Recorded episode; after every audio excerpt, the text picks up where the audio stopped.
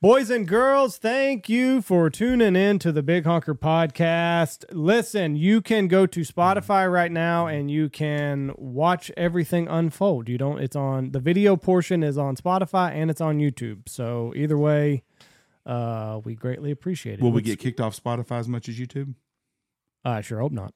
That'll be a good thing. That's a good, That might be a good, good, thing. venue for us.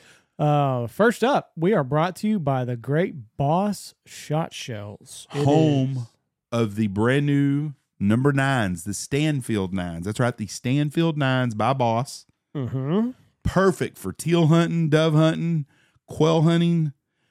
Folks, Your smaller birds. it's coming down the road where you're not going to be shooting lead no more at all. So you might as well jump on the train and get on the Stanfield nines. Also, turkey season is firing up all over the United States. You got Boss Tom out there. It is very, very wicked. And I tell you what, People loved it in Nashville. yes, they the did. turkey, they were buying them left and right. I didn't get to go, but that's what I heard. Yeah, So maybe next year you can come. go check them out. They're direct to consumer, bossshotshells.com, and you can order everything that you want. That simple. Also, we're brought to you by Mossberg. We shot that 940 all season long. Boy, I saw a couple of over unders they had at their booth in Nashville. You're all about it. Mm-mm-mm. Nice, good looking guns. Good thing about the 940 is everything is oversized, so your buttons and your and your uh, levers, you know, you're gonna be. It's gonna. It's a waterfowl gun. You're You can gonna get a be hold wearing of 'em. gloves. You might be fingers a little bit cold. Everything's oversized, easy to operate in cold weather. Mossberg.com. Mossberg.com. We are also brought to you by none other than Pacific Calls. The guys up there at Pacific Calls have got a new line of turkey calls coming out. Kill count, it's going to be out this week. Jeff's eating a peppermint. Sounds real good in the microphone. Um, check them out, pacificcustomcalls.com. Listen, we got a promo code. BHP25 will save you 25% off of checkout. Whatever you get, whether it be waterfowl calls, turkey calls, doesn't matter. You can save 25%. Uh, pacificcustomcalls.com. Be looking for that kill count, though, because I'm very, very excited about it. We're also brought to you by Dive Bomb Industries. It's time for you to get skinny. Silhouettes are the way to go. Uh, socks, silhouettes. Dive Bomb has changed the game whenever you look at the way you set out a decoy spread. Everything, you got to get the bag so everything packs up extra nice and neat.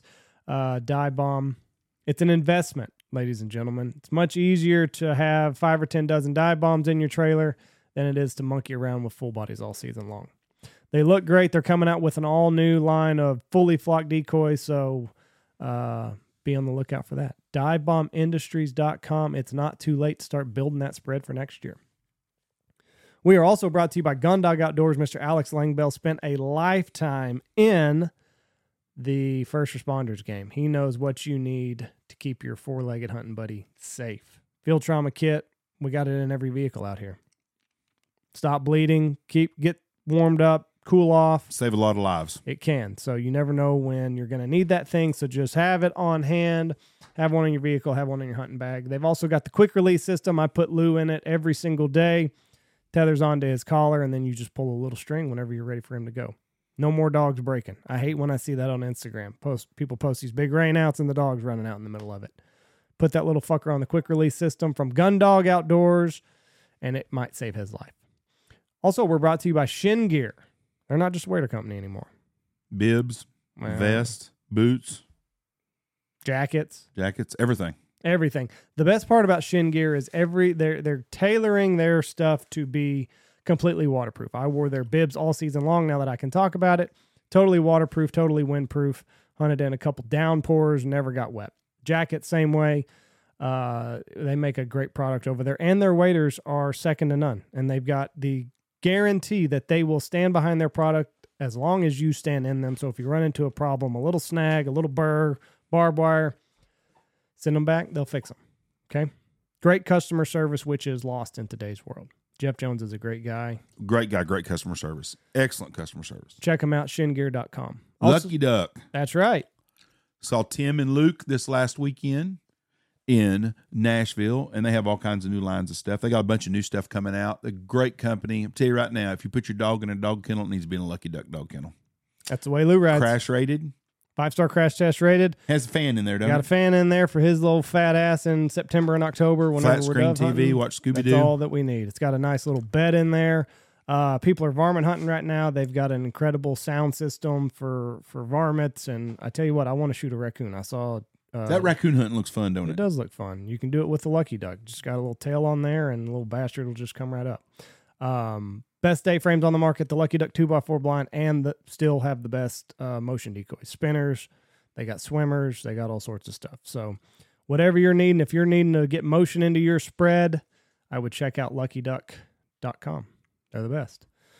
We are also brought to you by the boys up at uh, the Looking Glass Podcast. Go to Patreon, type in Looking Glass Podcast. You donate to their account, and you will get their entire library of debauchery.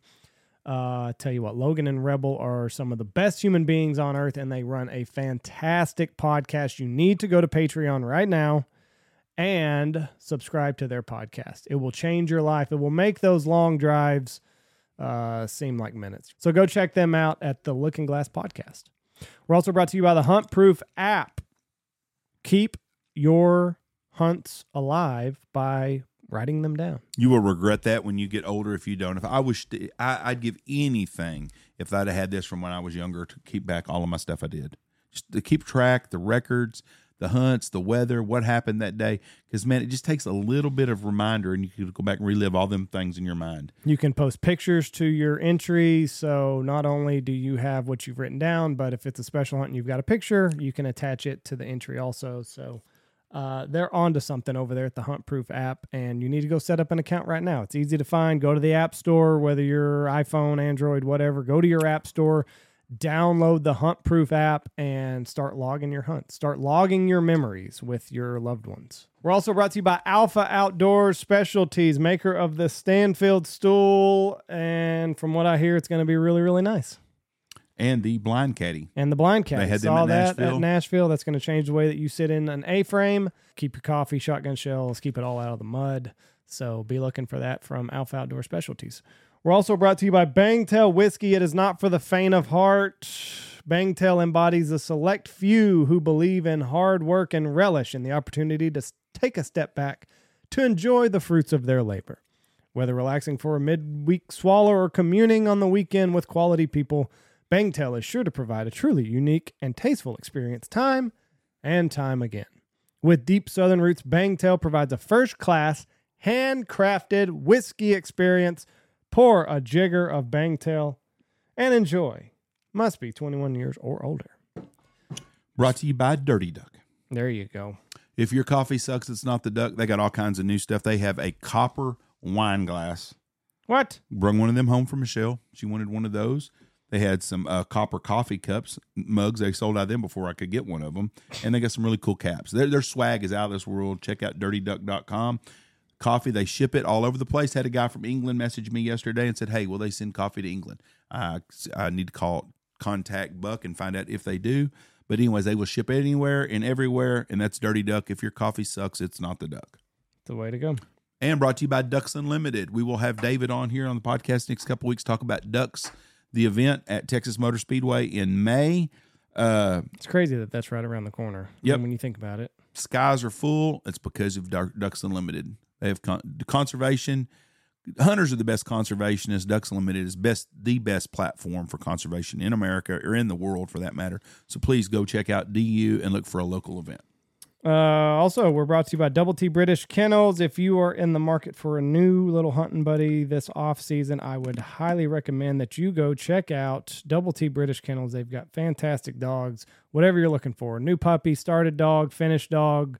They've got it all. Double T British Kennels, and they've got a very, very good bloodline and cute little, cute little guys. We hunted over two of his dogs this past uh, winter. Adam and Sam were two of the best very very well mannered and they were really good in the field. So double t british kennels is the way to go.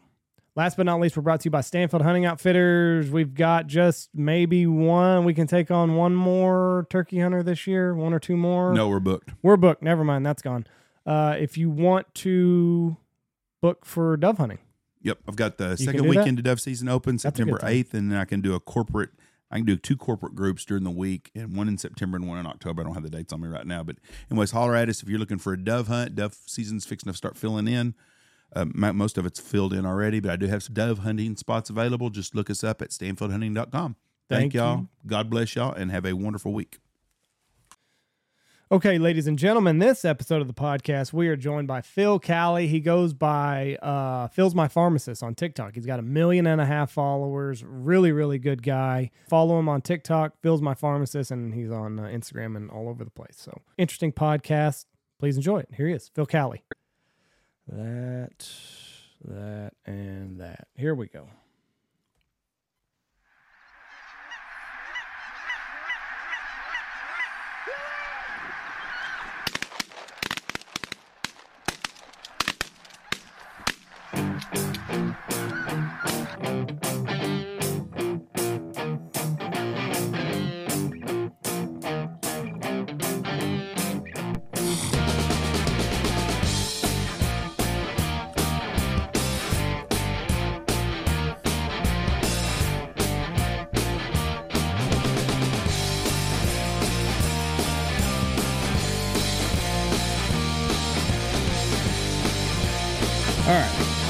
Here we go.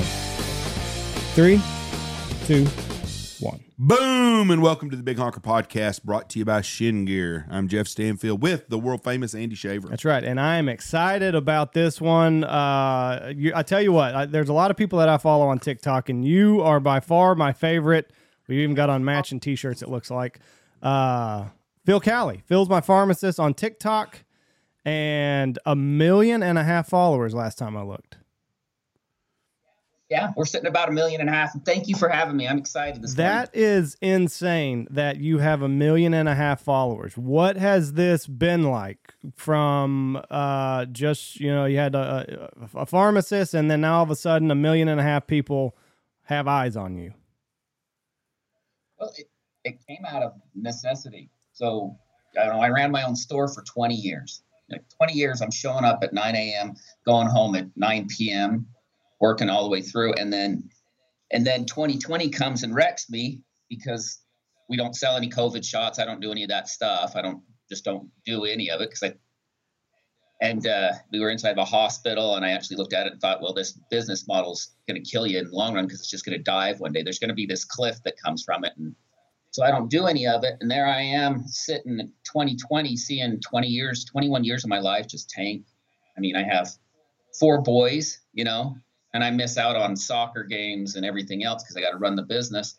And then margins drop and it tanks. I'm like, well, well, hell, I'm not, I'm not going to let it go under. So I'm like, well, you can't go on radio. There's no money on radio to put advertisement. And so I said, well, why don't we start 2021 in June? I started on Instagram. Why don't we just do Instagram? Maybe I can get a thousand people. And one of the guys I'm working with says, hey, you got to do TikTok. And here comes October. I'm like, great, let's do TikTok. And the first one we do, we launch it on a Saturday and I get like a hundred views and I'm disappointed. Like, oh crap, whatever. Because by that time I'd got like a, a thousand people on Instagram, which was nothing. You know, it was fine, it was good. And then two days later, I have two of them hit in a row. I'm I'm at 120,000 in three days after um, being on TikTok. What? That's Yeah. nuts. So then then we just flip through. Now we've been going what 18 months. And it, you know, TikTok, TikTok's kind of the devil's platform because it just does what it wants. Yes. There's no everybody's like, well, this is what you do with the algorithm. Don't believe them. Nobody knows a thing about the algorithm. I'm not even sure there. I think there's just like one guy who's like pushing buttons. Like it doesn't even make any Right, sense. right, yeah. but But what I found is my my there was this huge need for pharmacists because nobody knows what to do with them now. So I just started telling people what I tell them if they walk in my store. Yeah. I hate TikTok. I'm I'm gonna level with you because it's just like you said, it's a devil's platform because you don't know what's gonna hit. Like you think that you got fire. Uh, I did a video two weeks ago or something like that, three weeks ago. Anyway, it got uh, almost seven hundred thousand views, and you know, Oh. fire, great. Next video I did a thousand. It's like what the hell? Like why? So I posted a video similar to the one that caught fire, and it it's not done as well. But I I I can't stand TikTok just because of the inconsistency. I can kind of tell on Instagram how a post is going to do. TikTok, there's big swings. There's well, there's nothing you do. It's like it's like trying to convince your wife that you're a good person. One day you'll do things, you'll you'll clean up the house, get it all done, and she'll be happy with you. You'll do the same thing three days later, and she's pissed. It's the same. It's, it doesn't work. You can't, Karen. So I, my suggestion to everybody is is that screw the algorithm make something that's worth something to one person. And that one person is more important than that 700,000 That's true too. So what was it like going from, you know, you're you're just in your people know you in your town and, you know, I'm sure they like you or dislike you, but they've got a reason one way or the other. And then now all of a sudden you got a Right. million and a half people. Um I'm I'm assuming that it has not all been positive. What's it like whenever people don't like you just because you you know, you gave some uh remedy to something that didn't quite fit their way of looking at the world? Uh, well, there's two different types. There's the ones that you interrupt their business. So when there was no amoxicillin for kids, you couldn't find it anyplace, right? I'm like, well, there, that's an easy fix. You open up this capsule, you pour it into this, it's away you go. There's like, out of things to stress in the world, it's nothing, right? So I throw that out there and I get immediate whiplash from compounding pharmacists, pharmacists that were making a ton of money off of charging ridiculous amounts of money for to do that for people because now they're not making as much money because they can just do it. So I get, I think the state board said they got 1,200 calls because I showed people how to do mm-hmm. that. And so I have the state board standing in my store because I had the audacity of teaching people how to take care of kids. Wow. And so my first thought process was, screw all you guys. I don't care. Like it, people needed to know this. They're so rare if you actually get to do something that's worthwhile in this life. Like you can shovel your neighbor's walks. Well, you guys are in Texas, so hopefully you never have to. No. You guys are a mess when it snows down Yeah, it's there. awful. It's all, we don't even have power when it snows down here. It's but you know I'm like you know what, and so I got on the phone with. I said you know what I'm not doing this. I'll have a meeting with the whole board, and and I sat down with them and I said you know I didn't give anything that's not already out there. All of the information I have is already available. I'm not doing anything dangerous. And they said well we'll see, and that was the end of that. But um, on that second post that I did at the very beginning, there's this doctor out of out of uh, I think he's in Pennsylvania. His name's Dr. Rubin. I don't even know where he found me. He likes to throw hate at me all the time. It used to bother me, but now I I realize he's just he's just hitching his wagon to my to my my car that's going because he ain't going Right. anywhere. So Right. Well, I learned. Um, I'm not a big TikTok guy, but when you were coming on the podcast, I started watching your stuff, and you had some really interesting takes on things, or not takes, interesting ways of fixing things. The moxicillin you talked about. You talked about one that was a mosquito bite or a bug bite that I watched, and one was a mouthwash that you done, and it was all common sense. And I can understand why these compound pharmacists don't like it because you're costing them money. And I also understand now why your platform grows like you do because people like me don't trust the government, we don't trust the FDA, but we trust a person. Right. And if we get a guy that we trust that's educated, that's why people are going to follow you. They want answers to stuff. How often do people message you wanting to know about making some kind of special medicine for some problem they have? Is that pretty common? yeah, every day. Like last night, I had three from that jumped out at me. One of them was this a little girl's getting chronic uh, cold sores, and she's seven, and the mom wants to do something other than just give her her um, acyclovir because the acyclovir liquids costing her like three hundred dollars. And she's like, "What else can you do?" So I kind of walked her through the whole L-lysine, and if you're not transforming the, tr- the lysine properly, that it gives that skin the ability to keep showing it. And I don't ever tell people what to do. I actually am like a big. I think people are a lot smarter than most of the people in power give them credit for. I think that they look at the mass as a bunch of dumb mm-hmm. animals. And I think that the people, I think the difference between, I think they're smart. I think most people are really smart. They're just uneducated. They don't know the right questions to ask. They don't understand things. And so being uneducated doesn't mean that you're unintelligent. Right. So, and, and as soon as you respect somebody, it's amazing how fast that person wants to see you succeed. It's people are inspiring. You know, you just you give people information. You're like, you know what? You were nice to me once. I'm going to be nice to you seven thousand times. I'm putting you every place, and that's how I grow. I think is I treat people with respect and like just because I have this knowledge for 20 years. I mean, honestly, there's not a compounding pharmacist out there that can outdo me. Like because I've been doing it forever. But I would never, I would never think that there's not a compound compounding pharmacist out there that can teach me. And I don't think that there's not a parent that can teach me. something. Right. And you give people respect, boom, they're your friends for life. Yeah. people hitch their wagon now on good people because good people are hard to find.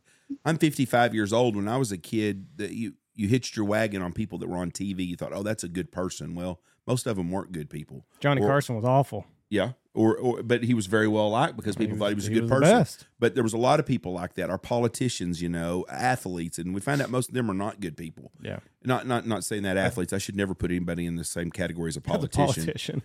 Matter of fact, did, did did you see Biden's hot mic yesterday? That I, I think that that had to be fake. I don't think so. I didn't see it. He What walked off it? the stage in Poland, and he walked off the stage. He goes, "Well, do you think they bought that bullshit?" And his assistant said, "Oh, absolutely." And he said, "Good, let's get out of here." Yeah, I believe that. I, Well, what was it about? Was it about the vaccine? Uh, no, uh, I don't even remember because I don't listen to none of his shit. I'm sure it was about the vaccine or us sending more money to Ukraine. That's their two favorite things to do these days. But anyways, it was just it was typical though the hot mic deal. Do you think they bought that bullshit? The people, you, the people, the citizens of the United States are the dumbest people in the in the world right now. We just buy whatever the hell they feed us. Well- so a guy like you teaches us something, and that's why people are, res- are coming to you because they they appreciate that. What what is um? g- I've got a cold right now, and um, Yeah. I went to go buy some Dayquil a minute No, ago. you got to do you got to do the drip, Jeff. You got to watch his videos. You got to do the you got to do the post nasal drip. I That's why haven't- you're sick. I haven't had a You're on top, man. Thanks. See, I don't even No, need to be I- here. I got it. I- spreads itself. I haven't had a cold. I haven't been sick in two years, three years. I'm gonna be honest with you though. I take a mox or uh, not a moxicillin. I take ivermectin every three weeks. That's probably overdoing it. I take a, I take two cc's every three weeks, and I haven't been sick at all. Uh, my grandkids have had the stomach virus and everything. I'm gonna be throwing up here in about 15 There minutes, you probably. Yep. But I have been. We have stayed. Me and my wife haven't been sick at all, really, because of that. What is something I can do? Because I didn't have any Dayquil a minute ago, and I like it because it doesn't make me drowsy and it drives me up. What's something over the count, or counter I can get, or not over the something I can make at home? So I'm a big fan of iodine when it comes to nose stuff. So there's back in I got kind of lit up in 2021, I think it was, because there's a product out there called Ponaris, um, and it's got it's got iodine in it, and iodine reduces viral load in the sinuses. So what that means is if if you have a virus, the virus is you have to believe in viruses, just so you know. I mean, viruses are going to be here long after we are gone. Yeah. Like these guys, they're they're killing machines, right? And so viruses, if we can reduce the viral load, then your immune system has a better chance of catching up and, and getting everything taken care of. So if you take um, Ponaris, Ponaris has iodine in it, and you take the, the Ponaris is like twelve dollars, you take one milliliter out of that bottle that's thirty, and you put it into a nasal spray. My favorite is Nasacort um, because it's an aqueous base, and you can get it now for twelve dollars. So between the two, you're twenty four dollars for this stuff. You take one milliliter of Ponaris and put it in the Nasacort. You put two sprays each nostril twice a day. That ends up giving you just the right amount of iodine in there to reduce the viral load to give your body that extra little oomph to fight it. That's my favorite thing to do. It's topical. It's iodine and a little bit of a steroid. It's cheap. I love the stuff. That's it, Jeff. Love That's all you got to do. Uh, you don't have to take medicine. Just so I- I need a little to- squirt up the nose. Nasal quart. I think And we have Ponaris. some. And what is Ponaris? How do you spell that? I want to make sure I got it right. P O N A R I S, and it's it'll last you a lifetime. Because I think iodine is like way underused because because there was a time where iodine was overused, so it got this bad reputation, and so everybody like, overdid it because that's what people do. You know, if if one rib's good, you eat all of them. Mm, exactly.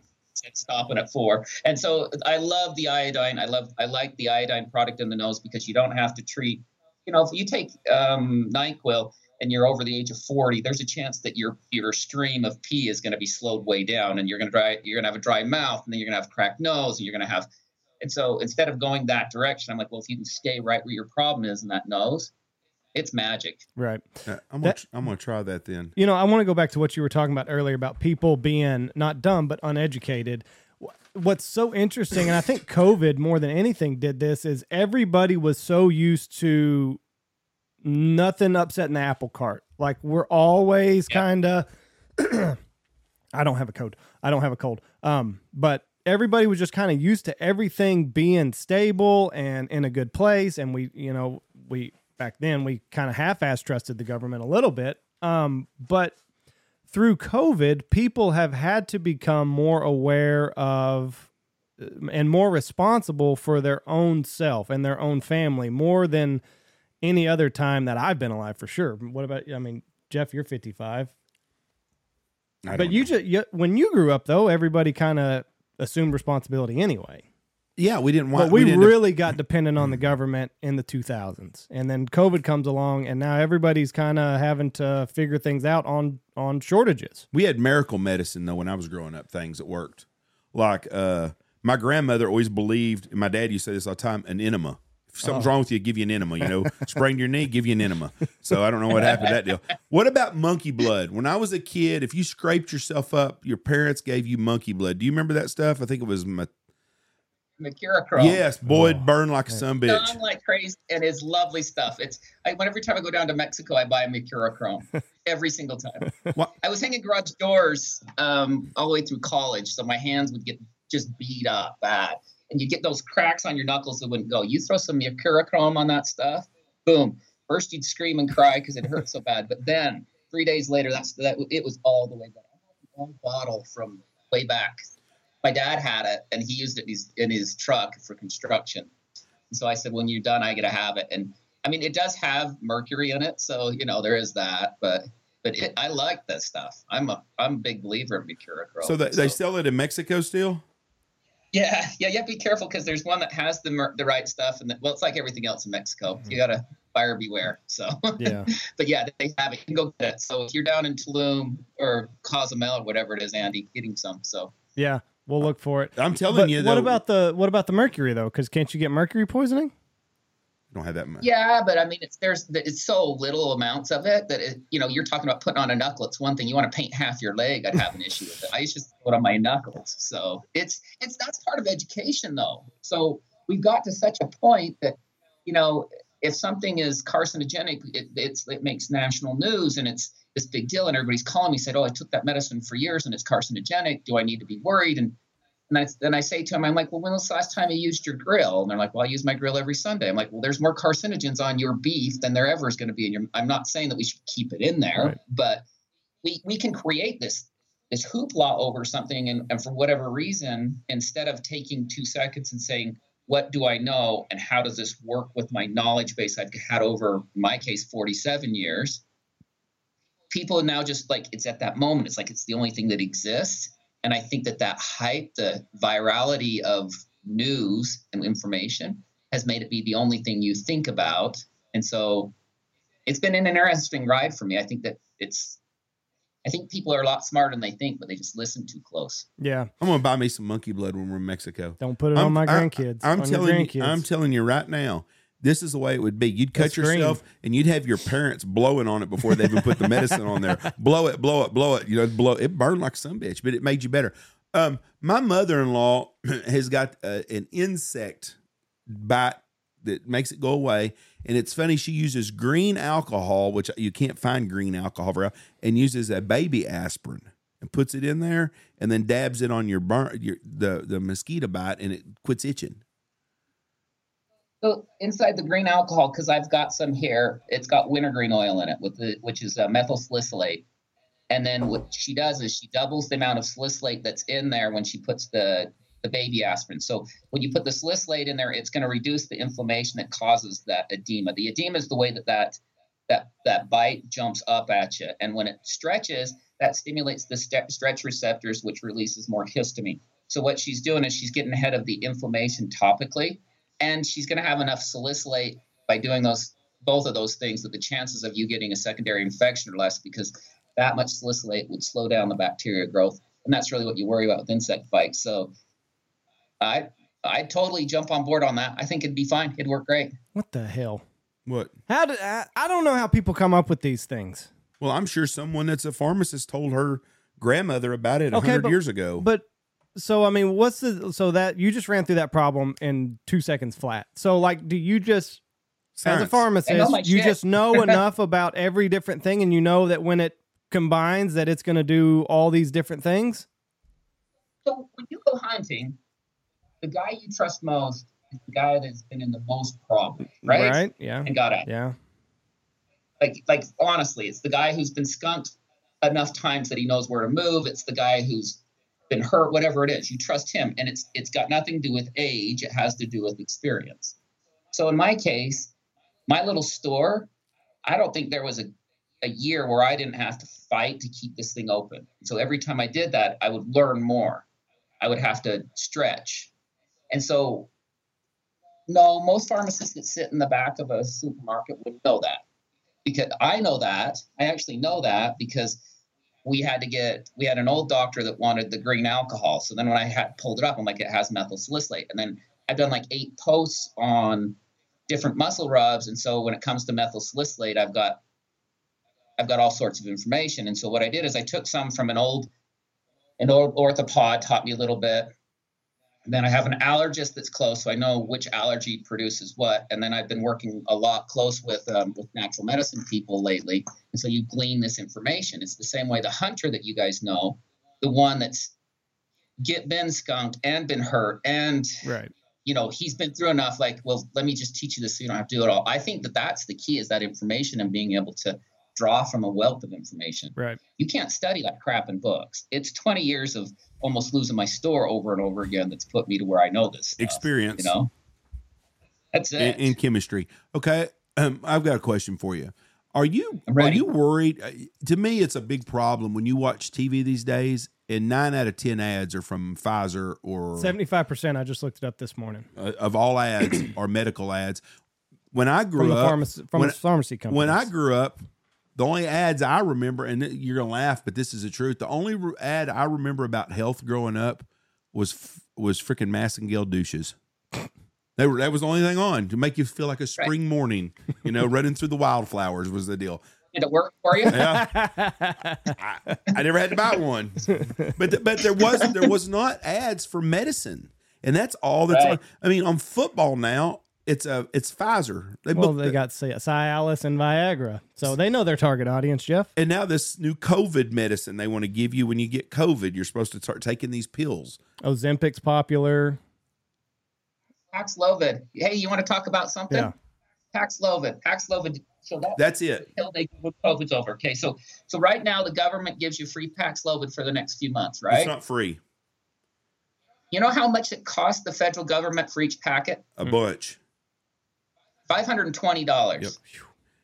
It's that they spent they spent 10 billion dollars 10 with a billion with a b on paxlovid so uh, the whole dea the 100% all of the dea which is stopping right now what is it 52000 pounds of fentanyl they, their whole budget is 2.3 billion dollars.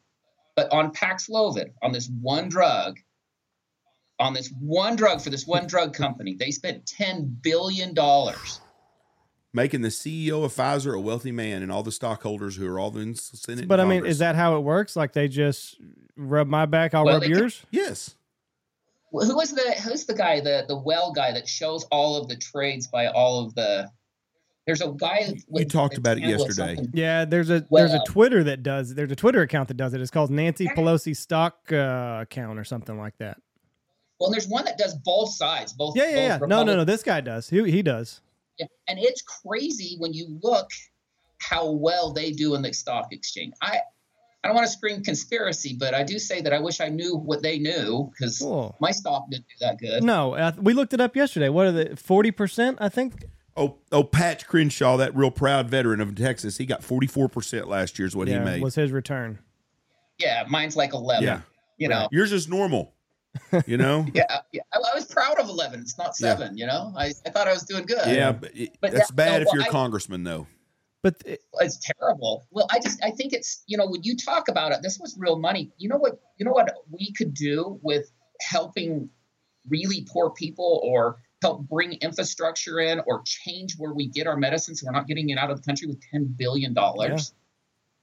Instead, we bought this this this medication and it works good. Don't get me wrong, it keeps like 80% of people out of the hospital, but you're keeping people the average age of a COVID death was 79 years old.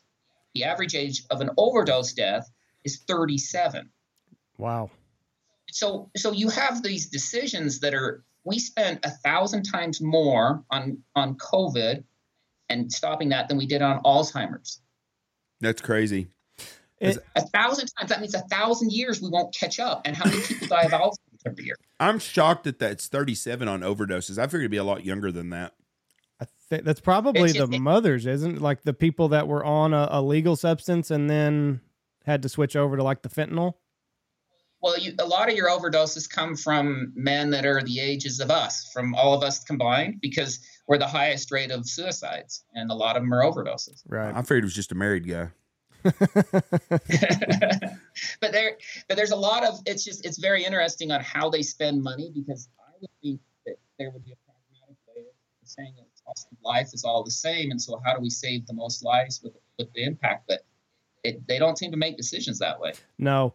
Um and and I don't and when you looked at COVID, like you had to have didn't you have to have like three or four comor- comorbidities to even be susceptible for these things like overweight, uh, high blood pressure, like didn't you have to have several things working against you?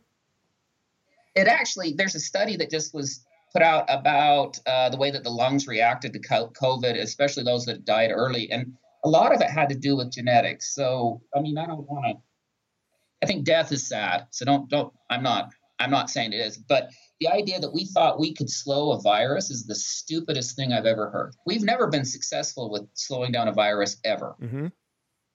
You know, they're going to say smallpox maybe, but you look at HIV. I mean, all we have to do is get people to wear condoms and and, and HIV, and we would have been fine. And we we couldn't do nothing for that, you know. And so so the idea you put this much time and money on something that, and then come out and say, "Oh, we're going to stop this," that was crazy to me because we've been so unsuccessful to this point. It was crazy that they came out and started saying, "Oh, we can do this." Right.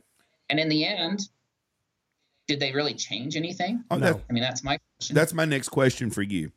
I didn't get a vax. Andy didn't. You can say if you want to, you do. I'm I not. didn't. A, I didn't get a vax. I've had COVID three or four times. The first time was the worst, and I was down, out, and out for about two days. Kind of. I was tired for a week, but every other time.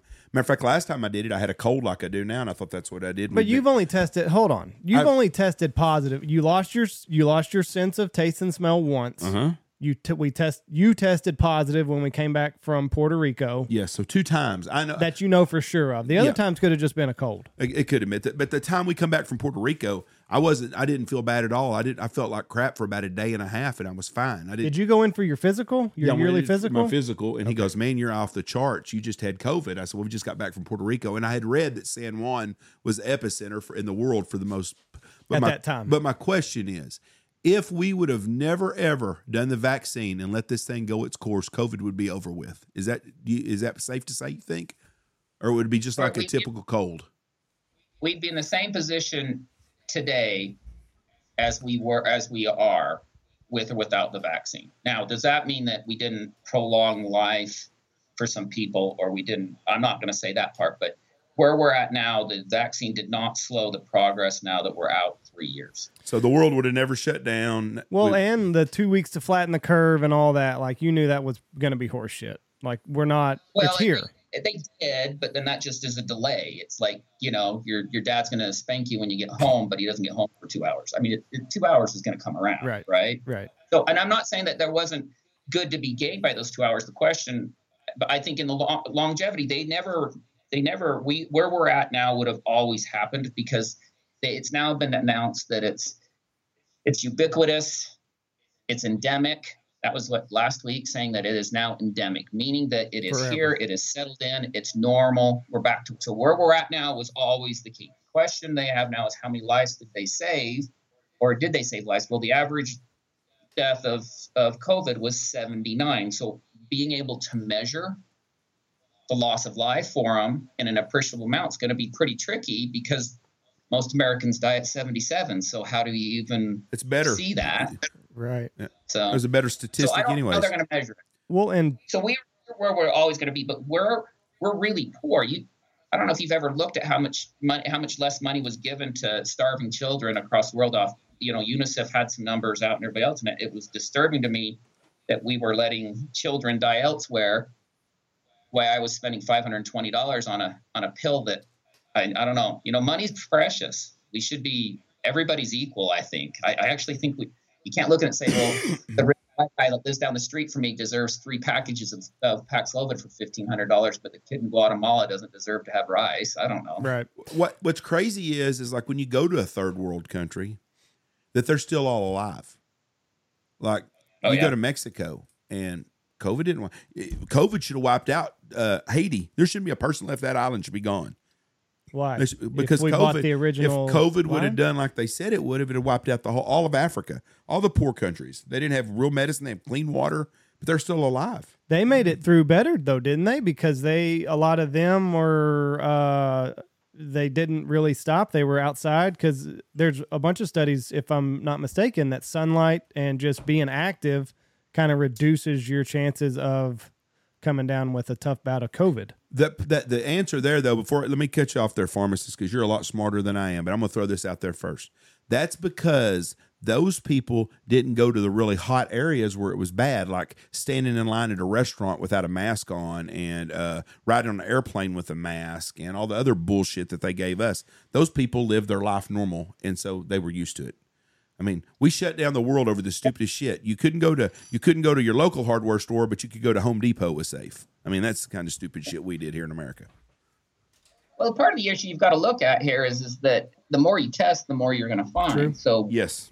United States tested a lot, so we had a lot that came up positive. And and you know, if if I would have had somebody pass away here that was 87 years old before COVID, it would have been they passed away when they were 87. They'd been on hospice for six months, so no. But I had, you know, now we were testing everybody who died, so we could categorize them.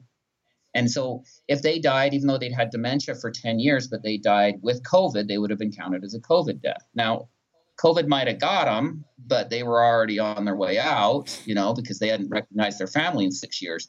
So, all of the data that you see out there, you have to ask questions on, on almost every single case when you see it.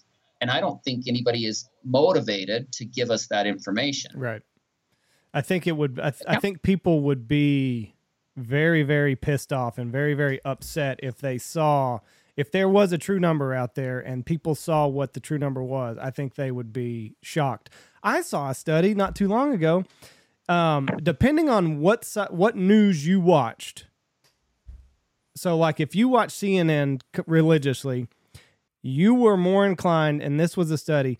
Um, how many people uh, are hospitalized once they have COVID. And if you watch the far left media, you thought over 50%. If you watch the far right uh, media, you thought less than 1%. And I don't know what the true percentage is, but I don't think that it's either. It's either. But so many people were just it, it it really COVID could have been a time that our country came together and kind of, you know, sang kumbaya for a little bit and it did the opposite. It just it really polarized and it became vaxxers versus anti-vaxxers, mass versus mass, lockdown versus keep going. That's what it did. Yeah, Yeah, but I think it also made a lot of us in the middle realize we don't like left or That's right. That's true. Bingo. I don't know about you, but that, I'm so tired of left and right, I can't stand it because I don't, I don't really feel like either one of them are like No. so.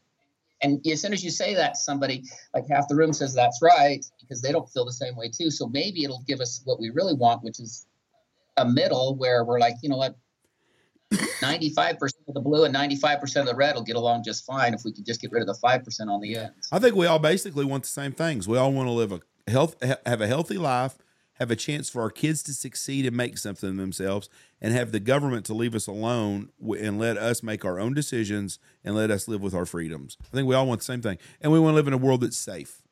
And we want I we think- want police officers and we want law and order. I think everybody wants that.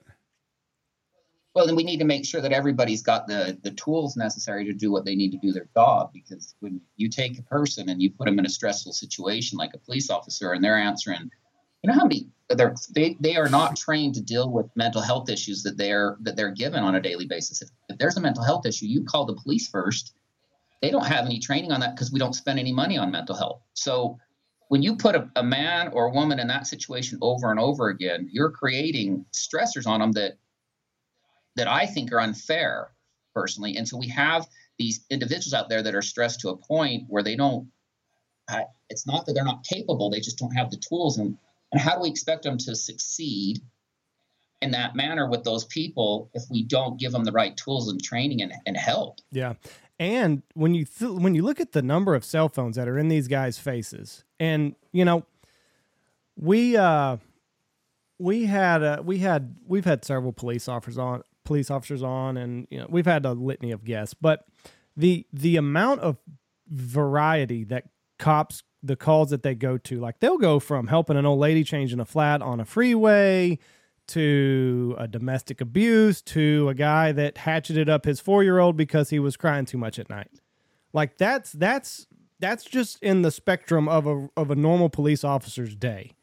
And then they get a shithead that doesn't want to listen to orders and then they rough them up a little bit because they've had a bad day and they've seen some shit and the cell phones are everywhere. And I'm not condoning that, but we don't do a good enough job of taking care of the guys that make sure that peace and prosperity flourish in America. You go you you if you deal with a police officer, Highland Park's a very up to do, wealthy neighborhood in Dallas. Jerry Jones lives there. The Bush Bush George Bush lives there. I mean, that's where a lot of big money, no hunting outfitters live in Highland Park. I mean, it's a big money deal there.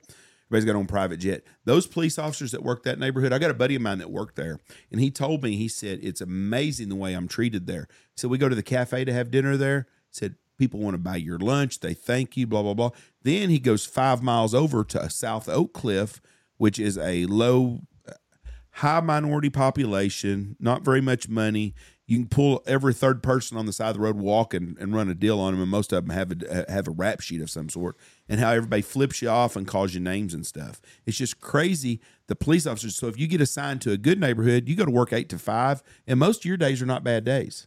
That guy that's working that bad neighborhood, though, he deals with shit all day long, and everybody lies to him all day long. But that's been a generation. That's been generations Yes. of people getting beat down in that neighborhood, and of course they're not going to have a good relationship with the with the police. Because how many times have we seen, you know, the little kids have been taught that the police are bad. Yes, the all the police are there to take mom and dad away.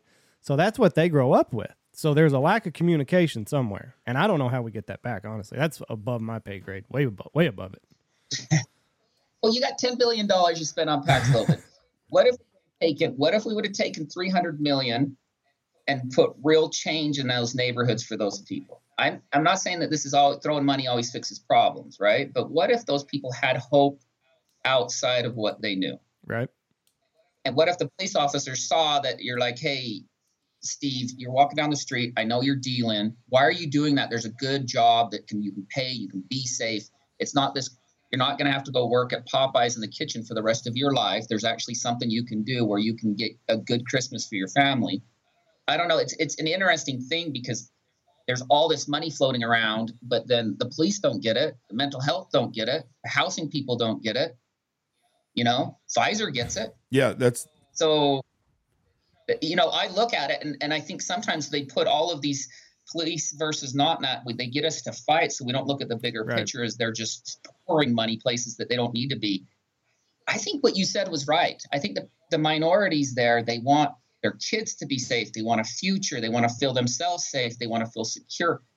And I think that the uh, unfortunate thing in their world is, is the way they feel secure is a way that's illegal, and that puts them at odds with the police. Now the police want to feel secure, and the people around them do. So we've created this this micro culture that is continually going to fail. Why we're given hundreds of millions of dollars, billions of dollars to people who have their private jets. Who, I mean, you and I, we sit we sit on an edge of a lake and and the ducks don't come and we still sit there and we're happy and peaceful. We're sitting next to our kids and it's fine. We don't need we don't need a, a plane and neither do most of these people. But we sit here and fight back and forth, but we spend so much money on things that are not necessary. Imagine if that police officer came in with a tool like saying, Hey, let's walk down the street and get your real job, dude. Yeah. Instead of saying, I've got to throw you up against the wall. What changes then? There's no options, is there? I mean, I don't know that neighborhood, but I'm guessing there's not a lot of options. there's a lot more money in selling and slinging dope than there is working at Popeyes, like you said. And the hours are better. Yeah, and you, you work for yourself. The problem No is taxes. the longevity on that is not very long. You're either going to go to jail or you're going to die. Right. I mean, short I, I career. agree. Yeah, I agree, but it's just funny how we look at the problem as being cops versus non-cops, but really the Right. problem is where's the money to fix the problem? Why why do the roads look like they do in one neighborhood and the roads in another neighborhood look like garbage? You We- know, it went to COVID. we could COVID. we could spend some of that money on hiring teachers. And Oh. here, here- here's here's a here's another problem we have in the country is with the police. We have pushed a lot of good cops out because they don't want to deal with all that bullshit. When you saw what happened in Minneapolis, and I'm not George Floyd deal was a that was a bad deal. That cop was a bad cop. What he did was wrong and stupid. But I worked with a lot of cops. 99% of police officers are great guys and they do a good job. But when they saw the cities and all their uh, the the mayors and all these towns, you know, they they they put the cops in a bad spot. They sit there and they let them write and they burn and they don't do shit to these people and stuff. And then they got the regular citizens are like, why aren't you, you know, I've got this business I've had my whole life and you're letting people loot and rob and burn it. And the cops are sitting there watching that. We have taken good cops and they've left. They went and got other jobs because you can't pay a cop enough money to have to put up with the shit he has to put up with. So if we could have taken some of that money and we could have hired more teachers and we could have hired more police officers. And he- here's the thing Black Lives Matter raised billion, millions and millions and millions of dollars. How many cities in America have a youth center built by Black Lives Matter or have a college scholarship for Black Lives Matter? It doesn't happen. Nope. Same with Muslims. Muslims don't spend any money on their communities at all. That's killing our country right there. We need to take that money you're talking about instead of giving it to the uh, Congress and letting them wash the money with Pfizer and all these things. Put money into the inner cities and do things to help people. And it's not just inner city people, it's all kids in general.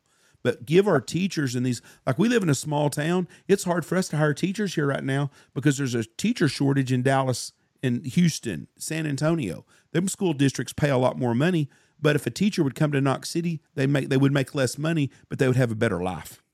Housing. One of the things that teachers are up against is Texas has uh, finagled the retirement. So I don't know how they do it in Utah, but there's a rule of 80 here in Texas. So the your age plus the years of experience have to equal 80, and then you can retire. So what they've done now is you've still got the rule of 80. But for you to draw full retirement, you have to work until you're 62. So if you come out of college, four years, you're 22, 23 years old, Texas says you cannot retire as a teacher until you're 62. 40 years of work. Here's the kicker you get a pay bump every year that you're a teacher in the state of Texas.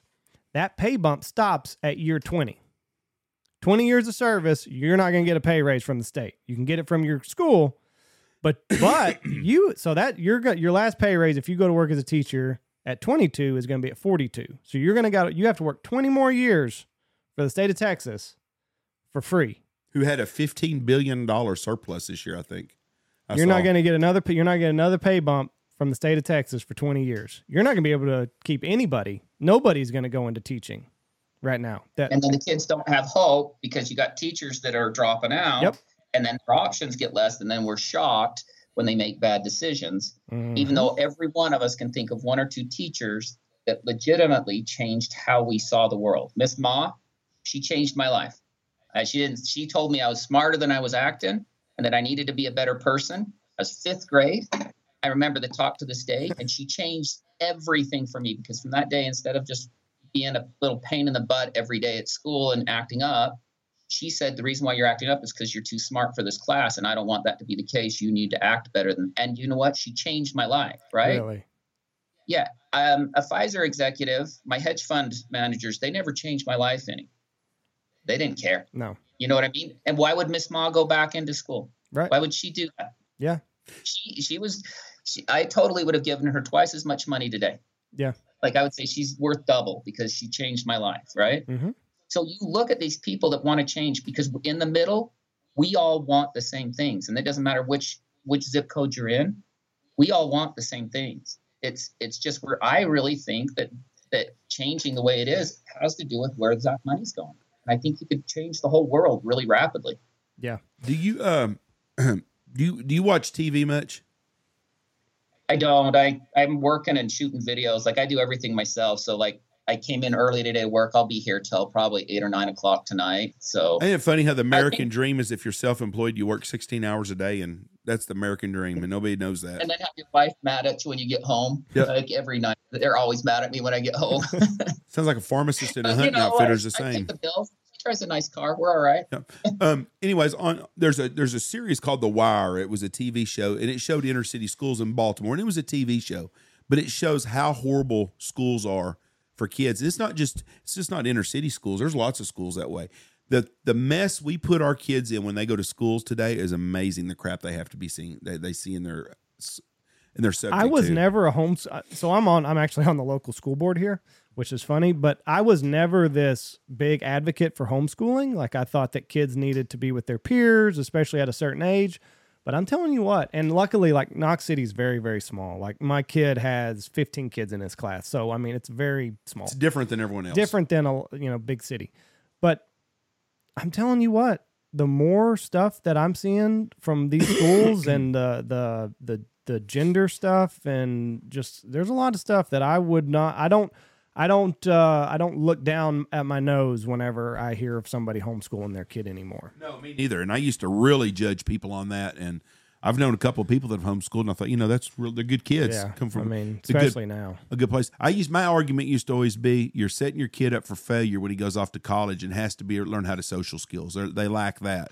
Well, nowadays I don't want my kids. I don't want my grandkids hanging out with a bunch of them thugs. I don't want those social skills. But I grew up in You know, it's oh, go ahead. I grew up in the mid '80s, and I I saw kids do shit. I went to a big high school. I graduated uh, with a class of 400 kids, which is not huge, but it's 400 kids.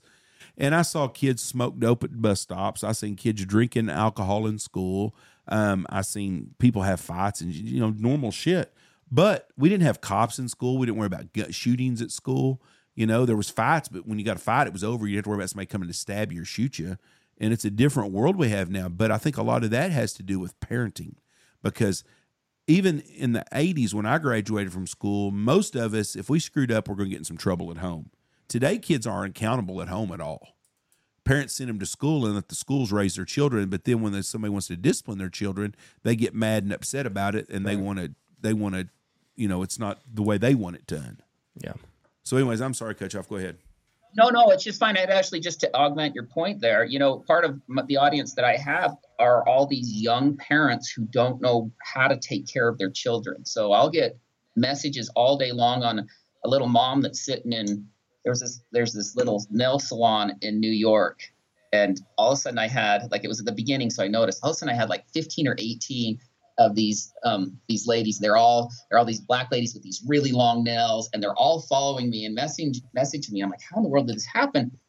And apparently, one of them there had a baby that had a, a, a butt rash that wouldn't get better, and she'd been waiting to go see her doctor because she was on this wait list. And she's like, it's bleeding. I've tried all these things, and so I sent her a little remedy out. I'm like, just do this and this. Just run down today and get it, and it cleared it up. And then she started spreading the news, and it made me realize that me and those ladies would get along thick as thieves if we could go out to a barbecue. Right. We would be like best friends ever.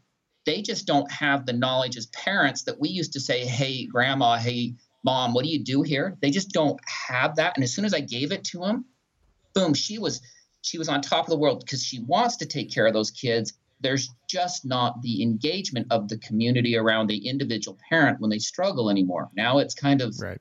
You're not part of us so good luck with what you got going on there. It's because you did it to yourself and it was it's been amazing to me how fast and how many friends i make all over the place just by sharing information that gives them the opportunity to be be- better parents. Like it's just that's the best part. Like when they call up and say my seven year old's got this or my baby's got that and i'm like well that's easy. Let me tell you what what my mom told me and next thing you know you're like best friends with these people. Yeah.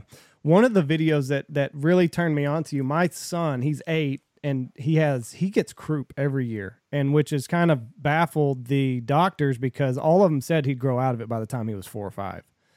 But uh, and, and you've got your you've got your croup cream on uh, on your TikTok. And luckily, I didn't have to use it. I found it uh, after the fact, but we got to go to the hospital, and it was a whole big thing. And I, I told my wife the next day that video somehow magic. I guess TikTok heard me talking to the doctors about Oh, croup, yeah. so I, I see your video on your croup cream, and I was like, well, we'll just we'll make this up, and if he starts having an attack, then we'll we'll just rub it on. But luckily, we have not had to do that. But people just don't have information. Like I didn't know that that was possible. So what does the Yeah, croup Daniel's cream do? So that's Daniel's croup cream. Yep. So that's a really old, old. And so Daniel's croup cream actually has methyl salicylate in it. So there's a lot of people say, oh, don't put it on your kids because any salicylate can lead to Reye's syndrome. Um, but the Daniel's croup cream, the dosage of the salicylate is so low that there's zero evidence ever over the last, I think it's like from 1909 or something crazy, like how long it's been around. And then they put menthol and phenol in there. And so it's a bit of an irritant to the uh, chest. So when you breathe it in, that irritation of that stuff causes a vasodilation and the vascular so then they can breathe better. Right. So it's the same concept of taking them outside. It's just done with chemicals instead of being done with with the cold air. Right. But that chemical jump to it because our lungs want to all of a sudden dilate, opens up that croup so you don't get that crunch. It's better if you go to the hospital and get dexamethasone. Problem is, not everybody can do that, afford it, or get in there anyway. And who's got what is it, five hundred dollars to go to the ER that night anyway? Right, so, They gave him so it uh, gives them. racemic epi. I think Yeah, that's actually over the counter. that's over the counter. Yeah, Give it, it's technically over the counter.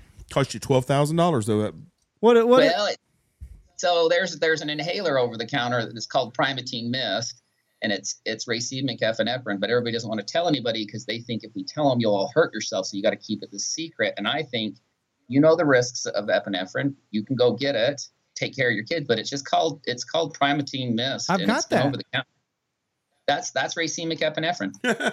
I've got that. I did not know that. they keep it a secret because because they worry that if we tell parents this and they don't go see the doctor that we're going to have more more harm to kids and i tell you what if a parent can grab one of those and head to the er which is what they're going to do and their kid gets better along the way then great if not they're going to go in no parent's going to i don't i just believe parents love their kids they don't want them to get hurt Right. Yeah. so so but it's over the counter yeah I've got it because I have uh, I have asthma during like hunting season when I, whenever we're out in the fields and stuff like that. All the dust that gets popped up, like every night, my chest gets heavy and I'll take a hit. I usually I thought the I thought that Primatene Mist was like not as good as albuterol, so I don't I don't take it as much. I've also got it's an not as good albuterol. albuterol, but the way it works is it is racemic epinephrine. So racemic epinephrine is going to raise your heart rate Uh huh. and your blood pressure, and so they don't like it because if you have somebody who's who's eaten barbecue their whole life and weighs 370 pounds and has sodium that's through the roof, and we give it to them, then and their heart's on the edge, then theoretically you could hurt that person where they'd have a heart attack a little bit early.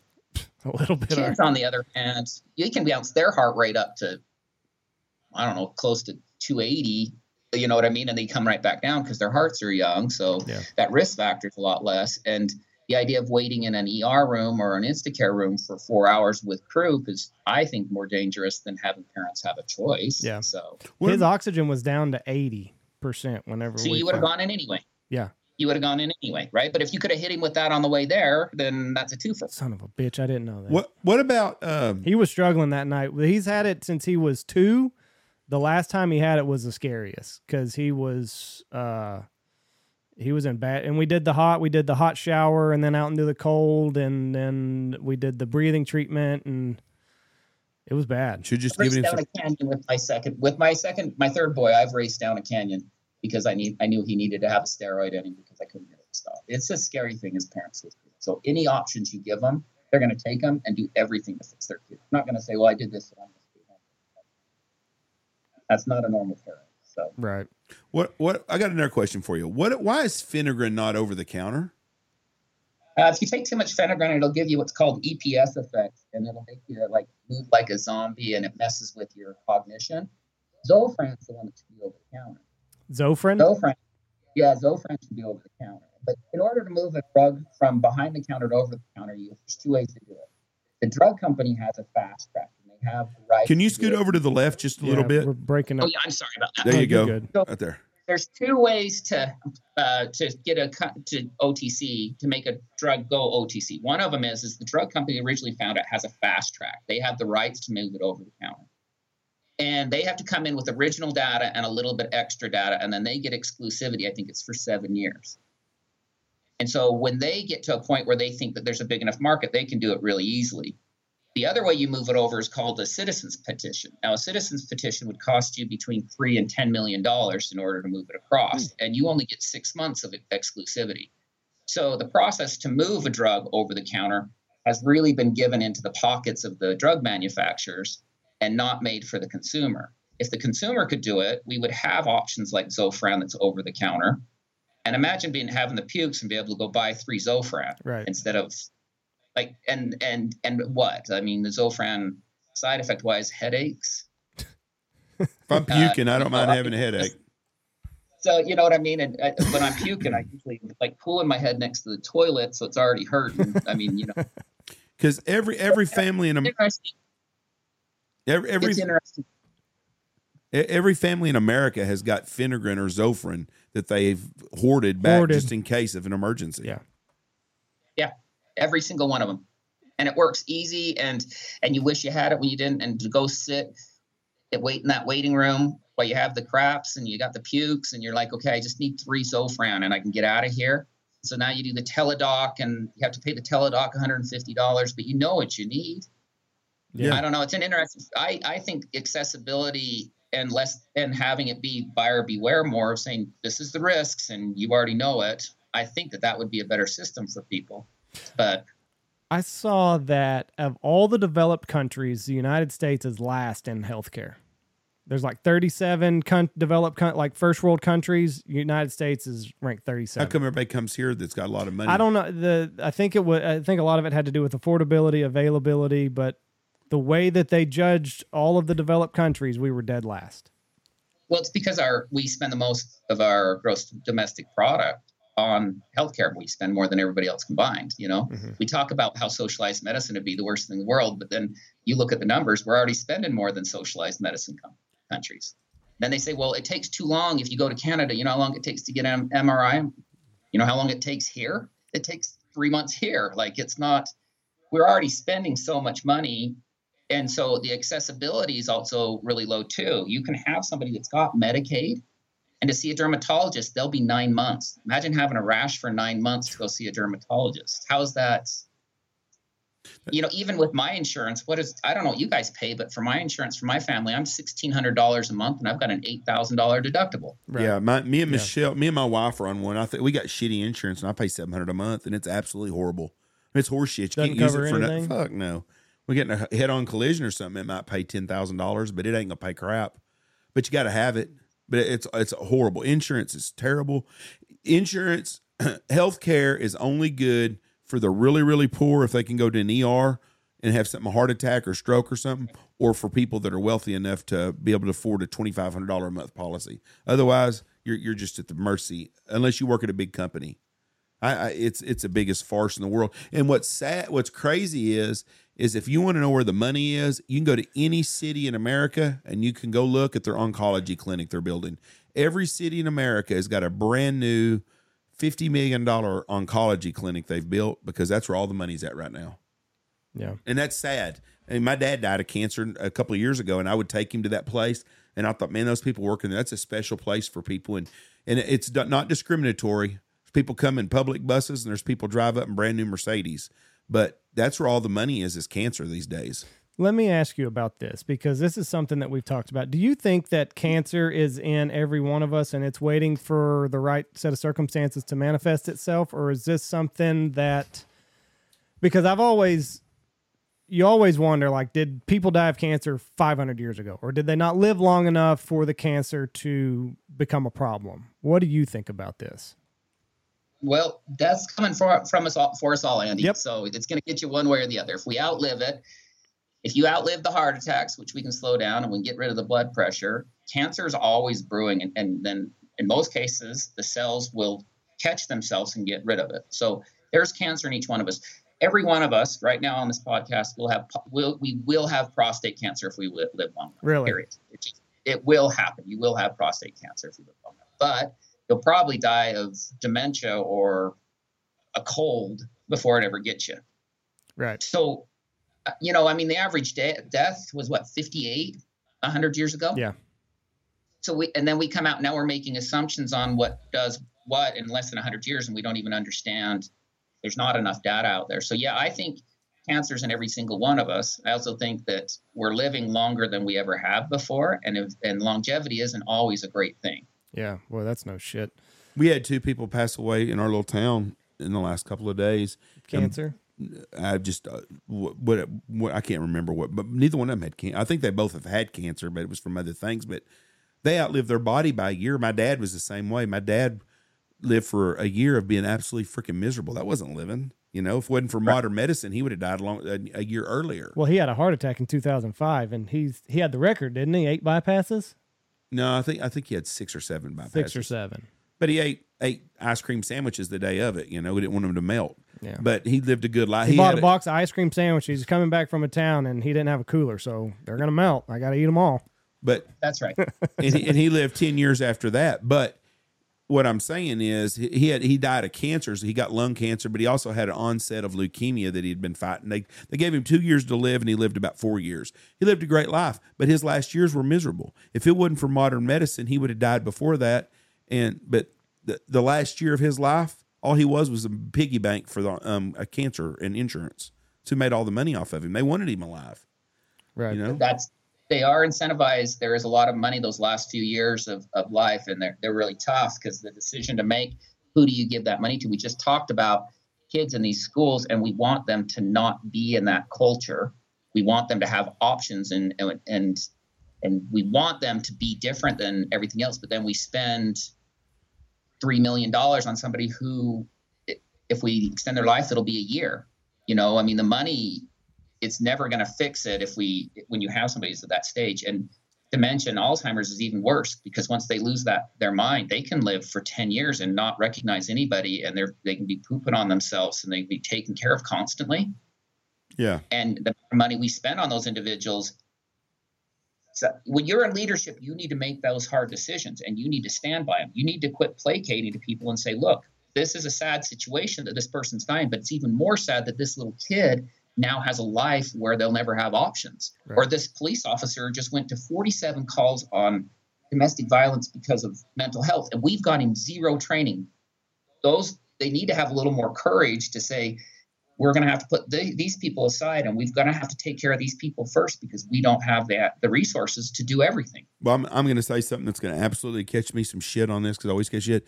We ought to be able to put people to sleep. That sounds absolutely horrible, Jeff. but my God, I got a law, I got a labradoodle in there that I absolutely love. Ollie, he's five years old. We're not Yeah. animals, Jeff. No, well, yes, we are. And at ten years of age, if Ollie is having any kind of problems like that, I'm going to put him to sleep. He's suffering. I'm going to put him to sleep. My dad, I was in the doctor's office with my dad, and I asked, I go, Dad, wouldn't it be nice if we can just put you to sleep? He goes, It sure would be. My wife got on to me when we. I can't believe you said that in front of your dad. How Dad- did you glean that question off of what he said? He was talking about wasting all the money we spend Oh, on the you're years. saying we ought to just just the do away with the old people when they come I across a problem. no, I didn't say with a problem, but if you got mm. somebody that's terminal, blurry line, Jeff. if someone is terminally ill and they are bedridden and they're going to sit there, or somebody with dementia, we got a nursing home up here with people with dementia that've been there for seven, eight, nine years. They don't know who they are. They don't have any quality of life. They would be better off to be put to sleep. I'm telling you That's right what now. you say. They might not think that. Well, I'm telling you right now, and everybody that's listening to this, if I get that situation, someone please put a pillow over my face and suffocate me. Okay, I don't want to live that way.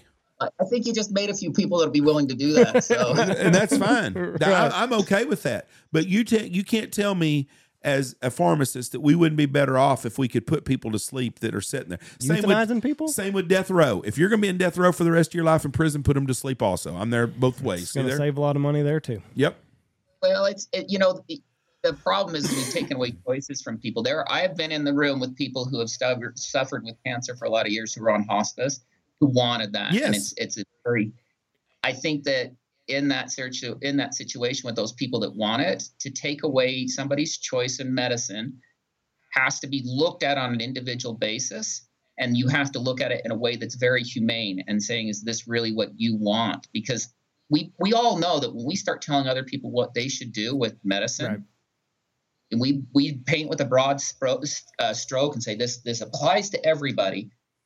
We have wronged people, and I think that we educate people, really educate them, and people should be able to make choices they want to make. And I think I'm really big on that. Educate them and let them choose.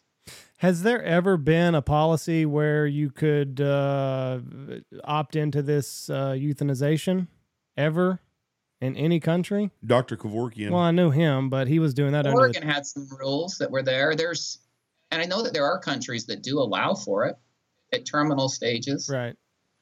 I mean, that allow for them. when you look at these, And that be go ahead. I don't know. I was going to say, have you ever seen somebody die of colorectal cancer and they're sitting next to their family and they've got this bag, it's bubbling their turd as it goes through because they can't stop it.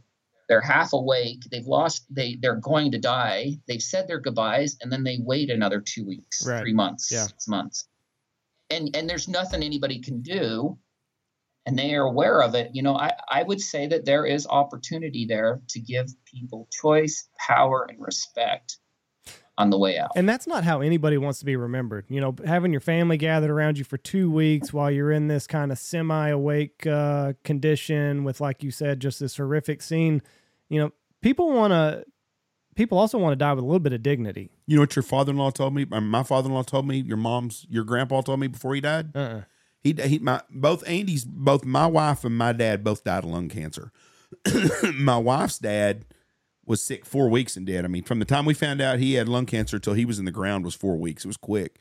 But he told one of the last things he ever told me, it might be the last thing he told me, is we ran, they, that we was going to see him, and they said, "Oh no, no, no!" They were having to wipe his ass. Really? Yeah, and he he told me he said, "Jeff, you just can't believe how uh, uh it's just any dignity a man has is gone right now, and the defeat in his eyes." And he's like, and I knew he was going to die. I didn't know it was going to be within two, 48 hours or something at that time. Right. But that's one of the last things he ever told me was that right there. That, and, and that's true.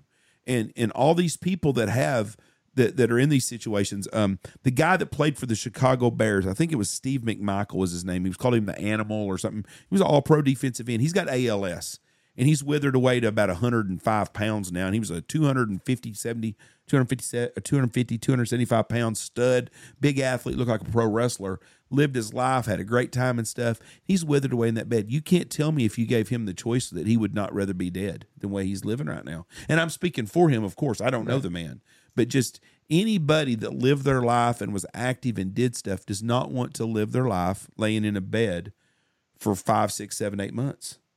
And it's not dignified. I mean, it's very, it, you know, it's not, you're, you've lost your dignity.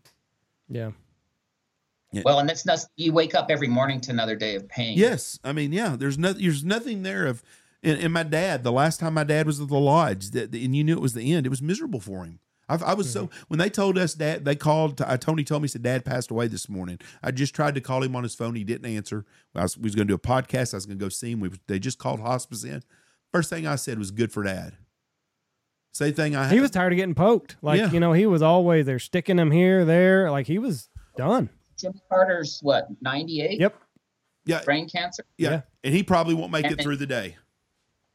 And and you know, and he struggled and he fought, but you know, being able to go out on your terms when you know you're going to go out, there's some power in that. And I think that I don't think it's the government's place to to dictate to us our medical care. I think they should have just stayed out from the beginning. So Yeah.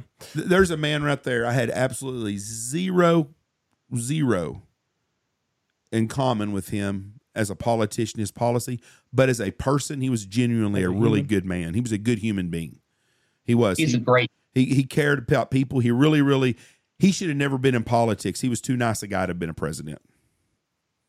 his decisions he made were based out of kindness, caring, and truly believed he could make the place a better world. Whether or not you agreed with it, Right. he didn't go in trying to get a dollar. No, no, no. And- he was a good man, good person.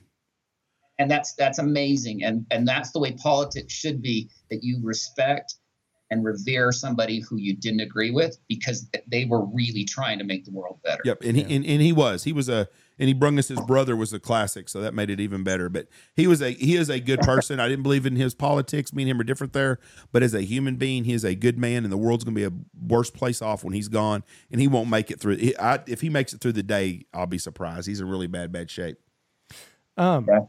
y- you did a video on drugs that were legal that were that are now illegal, and cocaine was one of them. Was cocaine Yeah. wide? Like, was that just pretty much? Hey, you got a toothache? Let's give you a little bit of this. Drink a Coca Cola. At the very beginning, they gave cocaine for just about everything. In fact, cocaine was still legal. I think I still can get a hold of it for topical application because they use it for nose surgeries. It's not the best use, Mhm. you know, Yeah, but it was available across, you know, you could get it for just about it. They used it for, it, originally, they used it for every sort of psychological issue that there is out there, you know, because it made you feel better for a while. And then they they had enough overdose and enough problems with it that they moved it to a scheduled two medication. And it, it's still set at a scheduled two medication meaning you can still prescribe it as of a few years ago i had it in my store i don't know four or five years ago i had one doctor that still used it so it was used for for quite a long time um, and yeah you could they wrote it for everything for a while they put it in every cough syrup they put it in your kid had croup they put a little bit of that in there they they, they made out of uh, who was it? Was it GlaxoSmithKline? One of the companies made a made their livelihood off of methamphetamine. That's how they they're still alive. Is it's all methamphetamine. All like meth. that's that was it was in everything. It was over the counter. You just walk into a pharmacy for 20, 30 years and just pick it up over the counter for whatever you wanted. And that's where they made their money. And is that now that's why they're getting all the money they have now. So Do they still sell Sudafed?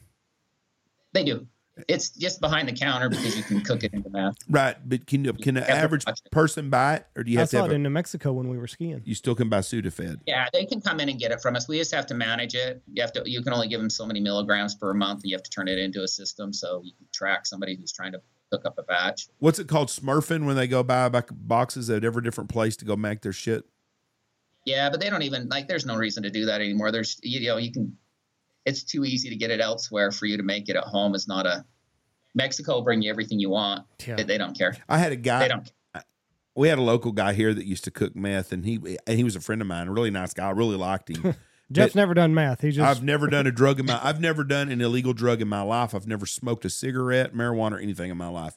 This guy, I liked this guy because he was really smart. He was a brilliant person. But he would tell, and I love to ask him about cooking dope, and he would tell me about how you'd how you do this, and you'd move the ether off, and you'd add this, and it smelled like this, you'd do this and shit. And I thought.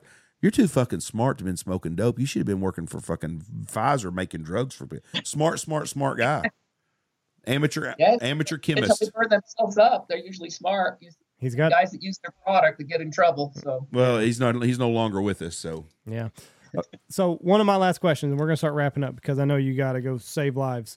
Um, we're seeing more and more states that are legalizing uh, marijuana, cannabis. Uh, do you think that this is going to continue? Because um, I, growing up, I was ra- I was raised by Jeff, and he was raised under the uh, "This is your brain on drugs," and it shows the scrambled eggs.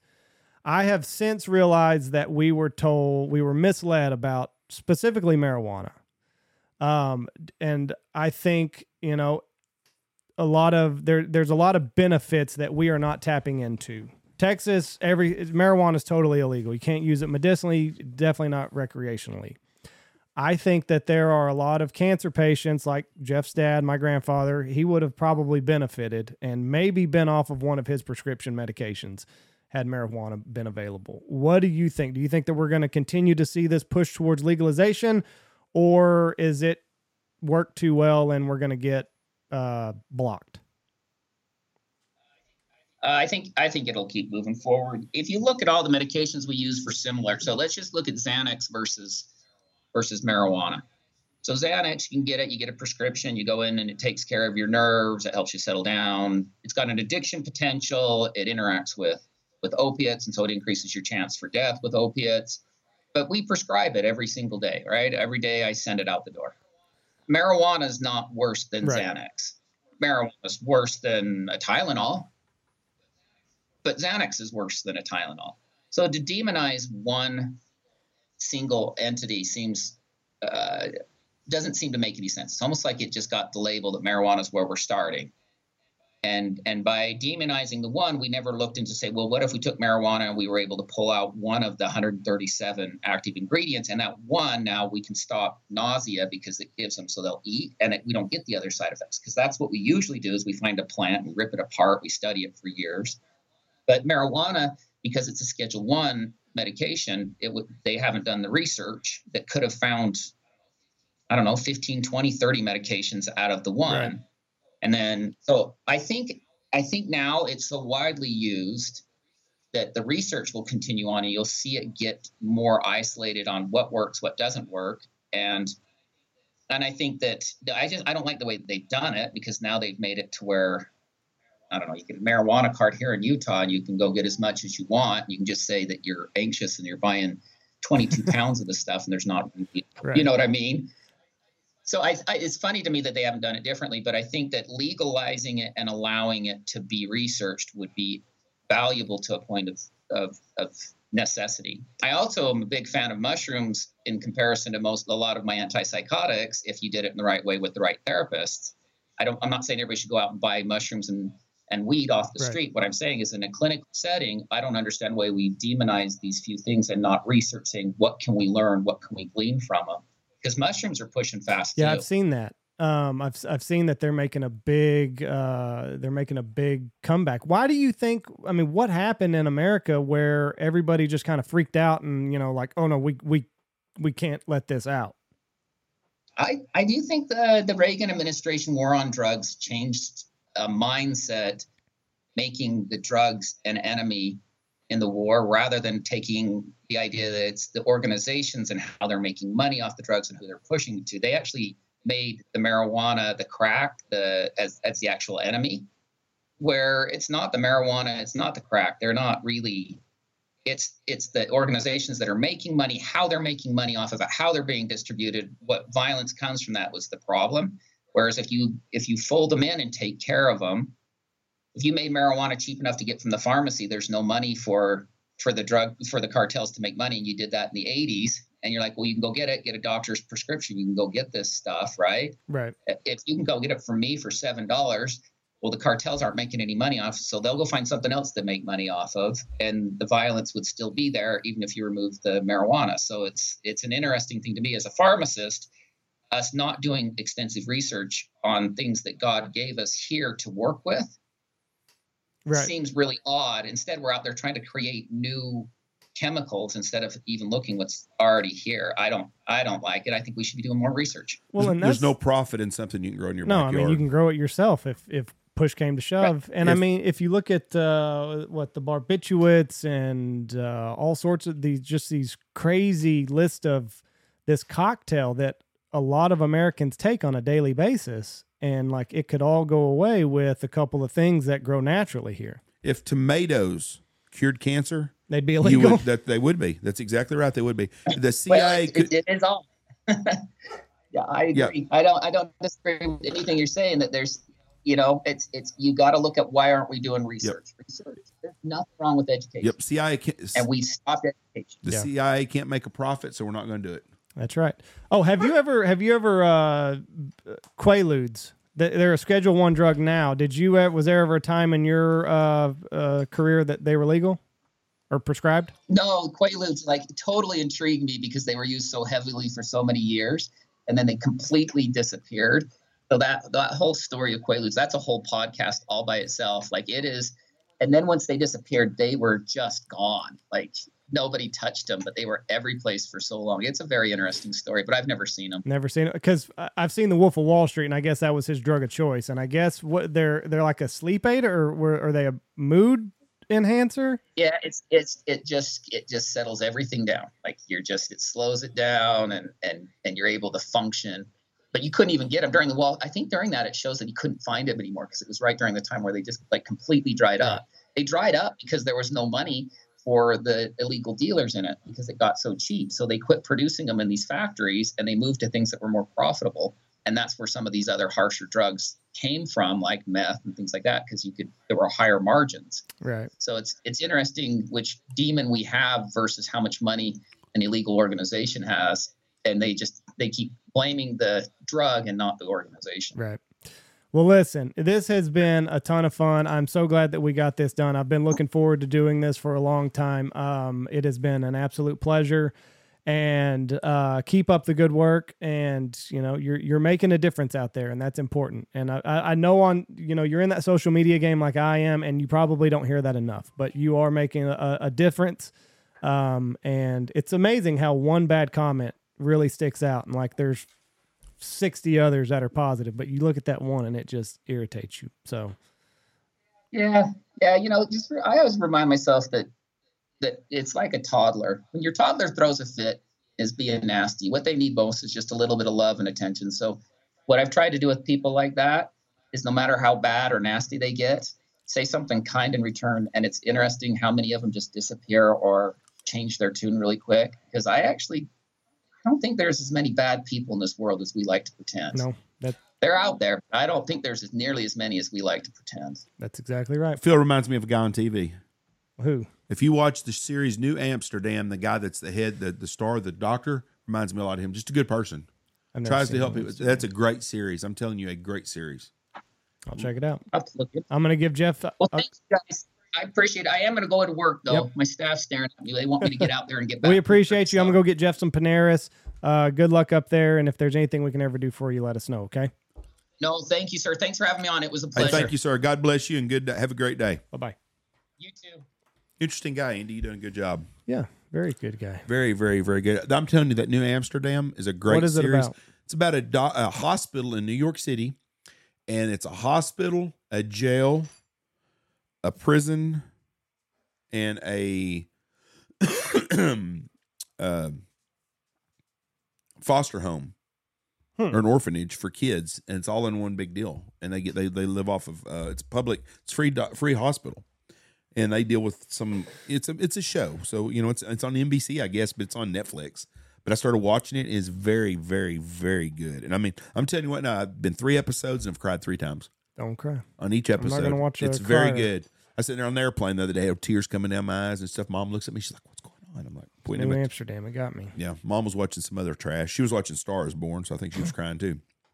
Nasacort Ponaris, that's what you need, Jeff. Nasacort and Ponaris. A little bit of this, a little bit of that.